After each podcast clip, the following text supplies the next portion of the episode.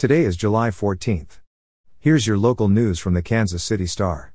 There will be plenty of sunshine today in Kansas City. The high is 95 degrees. Here's today's top story Panasonic, the Japanese electronics company, plans to build a $4 billion, 4,000 employee factory in Kansas to make batteries for the rapidly growing electric vehicle market, Asian media reported Wednesday. The Star previously reported that the factory would likely be located at the former Sunflower ammunition plant in Johnson County's DeSoto.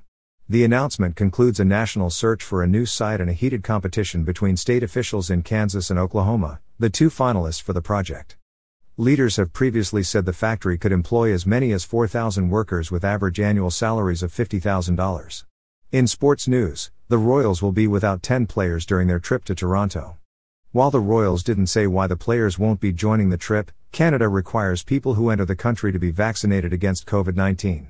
All star outfielder Andrew Benintendi, first baseman Hunter Dozier, second baseman Whit Merrifield, outfielder Michael A. Taylor, and outfielder Kyle Isbel all will miss the trip.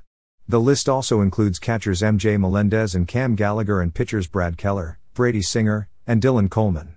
The Royals will fill those 10 spots on their roster, out of 26 total, with minor league players, some of whom are not on the 40 man roster.